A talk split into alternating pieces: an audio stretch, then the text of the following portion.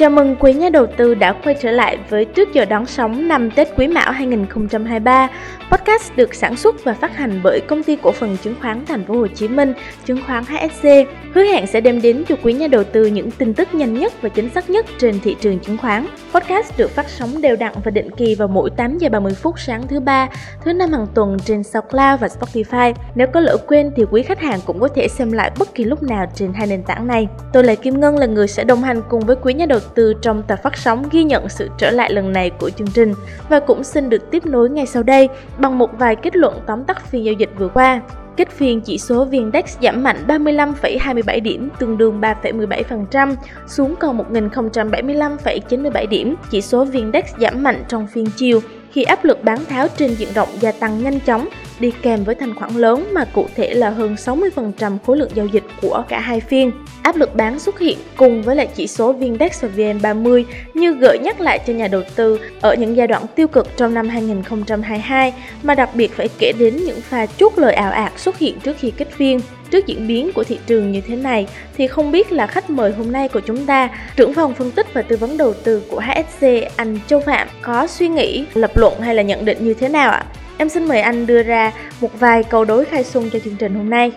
Xin chào anh chị và các bạn, rất vui lại được gặp cả nhà trong vài postcard của Alexi vào mỗi sáng thứ ba và thứ năm hàng tuần. Xin chào bạn Ngân.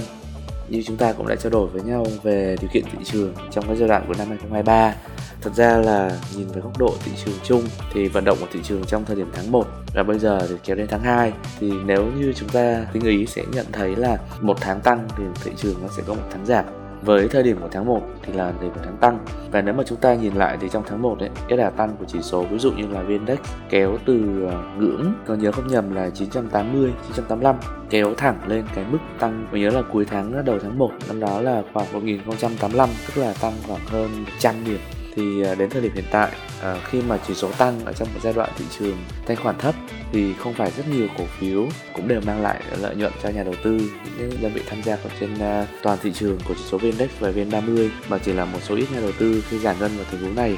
thì mới đang có lãi. Thì qua đó thì có thể thấy rõ là vận động của thị trường nhìn chung khởi động ở trong năm 2023 thì đặt ở trong một tình huống là thị trường có phục hồi, nhưng cái mức độ phục hồi này mang tính là cẩn trọng. Khi mà chúng ta nhìn lại về góc độ thị trường ở trong giai đoạn của năm vừa qua thì có thể thấy là cái tác động Fed, tác động về tăng lãi suất của Fed đã khiến cho thị trường lao vào một câu chuyện downtrend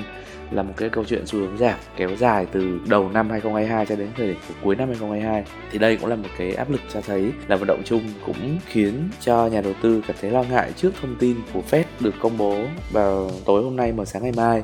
về câu chuyện tăng lãi suất. Thì thực tế ra là lãi suất vẫn đang kỳ vọng là tăng nhưng đà tăng thấp hơn ít hơn cũng đang là cái động lực cho giá cũng như là nhà đầu tư quay trở lại thị trường. Thực tế bây giờ cái lãi suất vay tại à, thị trường trong nước cũng đang tăng lên rất là cao. Và khi mà Fed tăng thêm lãi suất thì chắc chắn một điều là áp lực nó cũng sẽ khiến cho áp lực lãi suất cũng cũng sẽ khiến cho cái tiền vay lần mà đầu tư sản xuất mà cái dòng tiền vào thị trường chứng khoán nó cũng sẽ gặp một cái áp lực. Do vậy thì à, mặc dù là cái khả năng tăng lãi của Fed đã thấp hơn nhiều so với năm ngoái nhưng rõ ràng là Fed vẫn đang tăng và qua đó thì điều kiện thị trường và kinh tế nói chung vẫn còn đang khó khăn. Nhưng chúng ta nhìn lại vấn đề là với thị trường chứng khoán là một thị trường mang tính kỳ vọng, thì khi mà kinh tế khó khăn, khi mà chúng ta đang ở trong một câu chuyện là Fed bắt đầu nới dần cái điều kiện siết chặt của thị trường trong thời gian qua, thực tế là chúng ta đang có cơ sở để chúng ta có một cái đà tăng trưởng mang tính là chung và dài hạn. Thì đây là cái điểm nhấn mình cho rằng là nếu với anh chị mà giao dịch cổ phiếu theo hướng đầu tư thì sẽ rất là đánh giá cao trong cái tình huống của năm 2023 nhưng mà với anh chị mà giao dịch với điều kiện thị trường mang tính là trading ấy, mang tính là lướt sóng ngắn hạn, thì đến thời điểm này mình cho rằng là khi biến động ra lớn thì chúng ta nên bắt đầu ưu tiên quan sát nhiều hơn là thay vì giải ngân mới cái điều kiện của thị trường giải ngân mới nó sẽ là khi cái ngưỡng kiểm chứng của số viên đất tại vùng của 1063 được kiểm chứng thành công thì à, đây cũng là cái điểm với bản thân mình cho rằng là điểm hành động khá hợp lý khi mà giá đã được cân bằng và cũng đang với chỉ số VN-Index VN30 sẽ ở trong cái nền vị thế cao hơn. Nhìn lại thì các nhóm ngành mà kéo thị trường trong thời gian qua, kéo tâm lý cũng như là cái điểm số, đặc biệt là nhóm cổ phiếu ngân hàng, thì thực tế là vẫn chưa bị mất đà tăng. Đơn giản là trong phiên giao dịch vừa rồi, ngày gần nhất, thì nó có một điều chỉnh giảm rất là sâu. Thì mình cho rằng thì đây cũng là một cái tín hiệu hợp lý để mà chúng ta có một điều kiện thị trường mang tính ổn định và cân bằng, thay vì là bị nóng và thay vì là nhà đầu tư phải chấp nhận rủi ro để mua đuổi trong giai đoạn của năm nay.